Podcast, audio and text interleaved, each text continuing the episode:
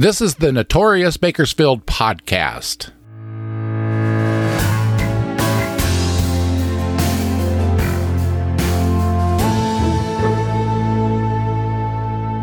I'm Robert Peterson, the host and creator of this podcast that takes a look back at some of Bakersfield's most notorious crimes, events, and characters.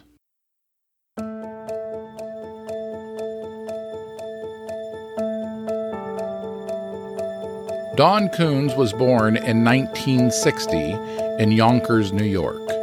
She was the middle child of three. She had an older and younger brother. The Coons family was close knit. A brother described Dawn as the light of their family. He said, quote, From the time she was a child, she was remarkable, not only for her beauty, but for her intelligence and her essence. Everyone described Dawn as thoughtful and kind. Friends from high school in Yonkers said Dawn was extremely bright.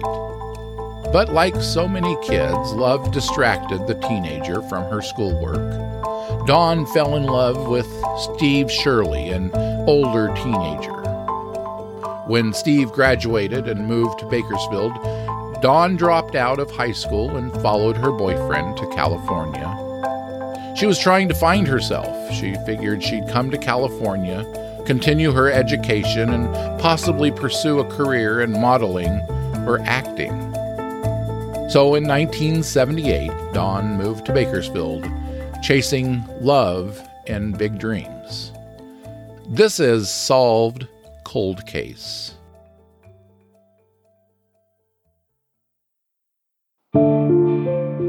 Steve Shirley arrived in Bakersfield during the summer of 1978. His girlfriend, Dawn Coons from Yonkers, New York, arrived a few months later in the fall of 1978. Dawn moved in with Steve in his apartment in southwest Bakersfield. She got a job as a server at the Breakers restaurant on the corner of Stockdale Highway and California Avenue. The couple hadn't been living together very long when their relationship soured. After only four or five weeks, Dawn moved out. Mutual friends claim the couple's problems stem from Steve's jealousy.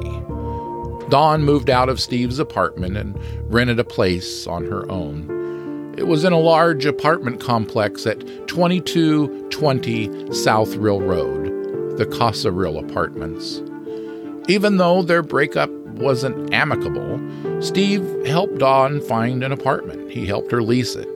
Then he helped her move and even helped her furnish it. Living separately, the two communicated mostly by phone. Either Dawn or Steve would pick up the phone to check in on the other. One time, Dawn called Steve to tell him about a man walking into her apartment, uninvited. Steve told Dawn to hang up and call 911. Steve could hear the man say, No, don't call the police. Dawn didn't call 911. She didn't need to. The man left. But she never reported the incident to police or her apartment management. The man was a resident of the same apartment complex on South Real. He lived with his girlfriend just behind Dawn's apartment. So Dawn had frequent encounters with him in the common areas of the complex mostly at the mailboxes. On more than one occasion, Dawn mentioned these encounters to Steve, telling him how creepy this man made her feel. She said the man would just stare at her, watch her the entire time it took her to check the mail and walk back to her apartment. During this time, Dawn began dating another young man. This new boyfriend's name was Brian. Dawn and Brian were casually dating. Nothing too serious yet. On Friday, January 12, 1979, in the afternoon, late afternoon, a co-worker from Breakers stopped at Dawn's apartment to give her a ride to work. This co-worker was named Diane. Diane arrived at the apartment. Dawn invited her in to wait while she finished getting ready. The apartment was tidy and clean. The bed was even nicely made. When Dawn was finished getting ready, the two left to work their shifts at the Breakers restaurant. Both Dawn and Diane worked until about 8:30 p.m. They stopped at another restaurant to unwind. They ate some french fries and had a glass of wine. While they were relaxing, the two made plans for the next morning. They'd go horseback riding together.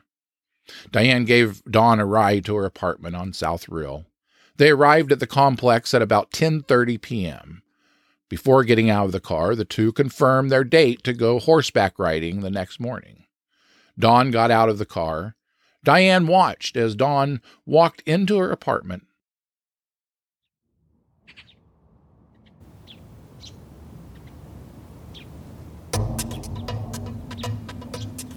Early the next morning, Saturday, as planned, Diane went to Dawn's apartment to pick her up so they could go horseback riding. Diane knocked on Dawn's door, but she didn't answer. Diane wrote a note and taped it to the front door, basically asking, Hey, what's going on? We were supposed to go horseback riding. When Diane got off work, she stopped by the apartment again. Diane called Dawn's apartment multiple times. Each time, Dawn failed to answer the phone. Brian, Dawn's new boyfriend, he too dropped by Dawn's apartment and never got an answer. This went on for several days. Then, on January 16th, Brian went to Breaker's restaurant, Dawn's place of employment, to see if anyone there knew what was going on. He found out from Dawn's coworkers that she failed to show up for several of her shifts. Brian next called Dawn's apartment manager. He said he was concerned about her. She wasn't answering her phone or door and failed to show up for work. He asked the apartment manager if she could go check in on Dawn. The apartment manager called Dawn's number and she didn't answer. Using a pass key, the manager entered Dawn's apartment. Nothing seemed suspicious in the living room or kitchen of the small apartment, but when she entered the bedroom, things changed. It looked like a struggle had taken place there. A bedside lamp was knocked over, and the telephone was on the floor with the cord cut. Next, the manager went to the bathroom, and that's where she found Dawn's nude, lifeless body in the bathtub, lying face up, with her wrists bound behind her back and a pillowcase over her head. The manager screamed, ran out of the apartment, and called the Bakersfield Police Department. During the investigation, there was no evidence that anybody forced their way into Dawn's apartment. That means that Dawn either let the killer in or Dawn simply failed to lock her door. It appeared to authorities that the attack on Dawn began in the bedroom and ended in the bathroom, where her attacker left her body in the bathtub. An autopsy was performed the next day. The coroner ruled that Dawn Coon's death was a homicide. She'd been strangled to death with a telephone cord. Using the timeline provided by Dawn's coworker, Diane, that she dropped Dawn off at her apartment around 10:30 Friday night and returned to the apartment early Saturday morning and Dawn failed to answer the door, detectives believe Dawn was killed sometime in that time frame. Detectives first interviewed Brian, the new boyfriend, but he had a solid alibi that checked out. Next, investigators talked to Steve, the boyfriend Dawn followed from New York to Bakersfield and recently broke up. He too had an alibi. But there was just something about Steve that didn't sit well with police. Mainly, it was because they felt he had a motive to kill Dawn. He was the jealous ex boyfriend. That automatically made him their prime suspect. Steve was so eager to prove his innocence that he agreed to submit to a polygraph test. The test showed he didn't have anything to do with Dawn's killing. During this questioning, Steve told detectives about the neighbor man who creeped Dawn out. The police went to this man. His name was Prentice Foreman. They asked him if he knew Dawn. He said he knew who she was just from seeing her around the apartment complex. But that was the extent of their relationship. They asked if he'd ever been in her apartment. He said no. Police asked Foreman where he was around the time Dawn was killed. Foreman said he was with a female friend that night to the early morning. Since this information about the neighbor came from Steve, the prime suspect, police felt Steve was trying to direct their attention away from himself.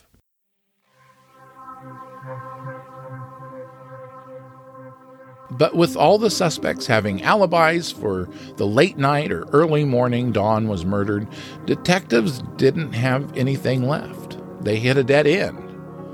That was 1979. The original Bakersfield police detectives who worked Dawn's homicide retired. Through the years, other detectives would take a look at the case looking for something, anything that may have been missed. But mostly it just sat there, growing colder every year that passed. In 2010, the Bakersfield Police Department's Cold Case Unit began reviewing evidence collected during the original investigation. During this review, detectives discovered a rape kit that had never been analyzed. It had never been tested for DNA. Now, I'm not going to pretend to know a lot about DNA, but this is how I understand what transpired. Evidently, there wasn't enough DNA in this rape kit to upload to CODIS, the FBI's nationwide database. But there was enough to compare to individual suspects. At least that's how I interpret what happened here. Since investigators were able to compare the DNA against an individual, they focused their attention to the single primary suspect, the one person most agreed was the person who had motive to kill Dawn, the logical suspect, Steve, Dawn's ex boyfriend. Detectives tracked Steve down. He was living in Florida. So off Bakersfield detectives went to Florida to subject Steve to another round of questioning and to collect a DNA sample from their primary suspect. To most everyone's surprise, except Steve, I'm sure, his DNA wasn't a match to the DNA collected from the rape kit. For 30 years, Steve lived his life with this cloud of suspicion over his head. Police, to many of Dawn's family members and friends, most people believed Steve was Dawn's killer. But thanks to this DNA evidence, police finally eliminated Steve as a suspect. But this also meant the investigation was cold, as cold as when they first came across the rape kit. They still didn't have any other suspects. That is until three years later, an investigator with the Kern County Coroner's Office discovered a banker's box in storage. It was filled with evidence from old cases in this box, mixed in with materials from other cases, was a set of slides. Two of these slides had the words Coons and a case number C 051 79. The coroner's case number for Dawn Coon's autopsy from 1979. When the crime lab processed these slides, they discovered ample amounts of DNA, enough to upload to CODIS, the nationwide database.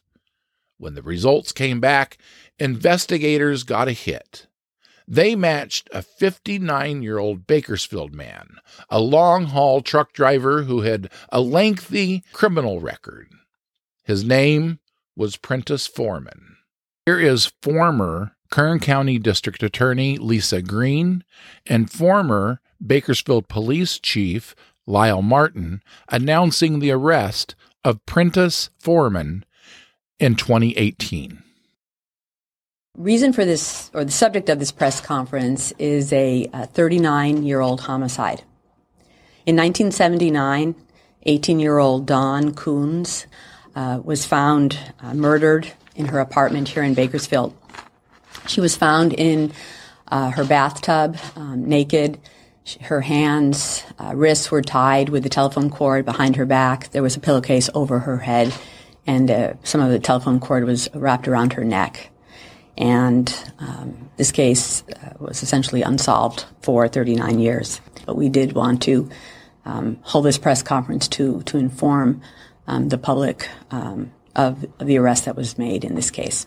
The initial investigation was an extensive investigation in 1979. However, the case went cold. The case has been periodically reviewed by detectives at the Bakersfield Police Department, which is the policy of our homicide division as cases are passed from detectives who are either leaving the division or retiring to the detectives that are coming in. And over the years, evidence has been submitted to the Kern County Crime Lab for analysis. In 2012, detectives believed that they had possible leads and they recontacted the district attorney's office and the crime lab and began working on things. In 2015, we learned of possible DNA evidence linking the suspect to the homicide. That suspect is identified as Prentice Foreman. It is uh, extremely important to point out that in 1979, the uh, detectives that worked this case had the forethought to collect every bit of evidence that they could, even though the techniques that we use today weren't even thought of at that time. Several detectives have reviewed this case over the years. Homicide detectives are traditionally assigned cold cases to review to get new perspectives and a new set of eyes on the evidence because we do refer to these as cold cases, but I can tell you that Kern County Law Enforcement, Bakersfield Police Department, Kern County Sheriff's Department, and the Kern County District Attorney's Office, no case is cold to us. We are constantly and continually working hard to bring closure for the families who are hurting. And we hope that this little bit of uh, work towards this case will renew that hope for someone out there who is hurting who has a case that has not been resolved to this point. Mr. Foreman has been charged with one count of first degree murder with the special circumstances of murder in the course of a rape or an attempted rape, and special circumstance of uh, murder in the course of a burglary.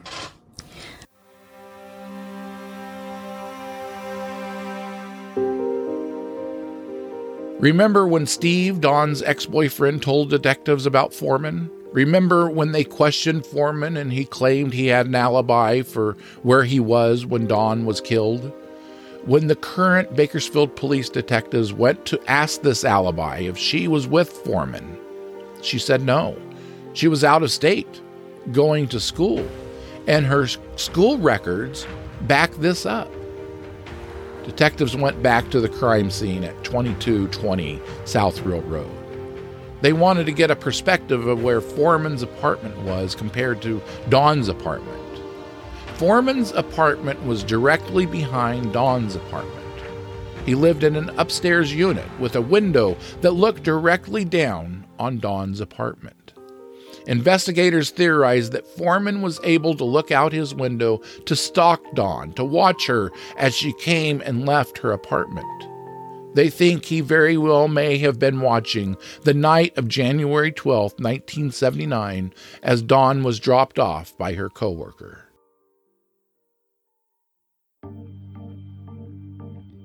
Sadly, Dawn's mother, the original police detective, and the pathologist who oversaw Dawn's autopsy all passed away before this case was solved. In June 2019, over 40 years after her death, a Kern County jury found Prentice Foreman guilty of murdering Don Coons. He was sentenced to 25 years to life. Resources used to research this story the Bakersfield Californian, caselaw.com, and On the Case with Paula Zahn. This is Robert Peterson. Thank you for listening to this episode of the Notorious Bakersfield podcast. I'll be back next week with another Notorious Bakersfield story. Have a good week.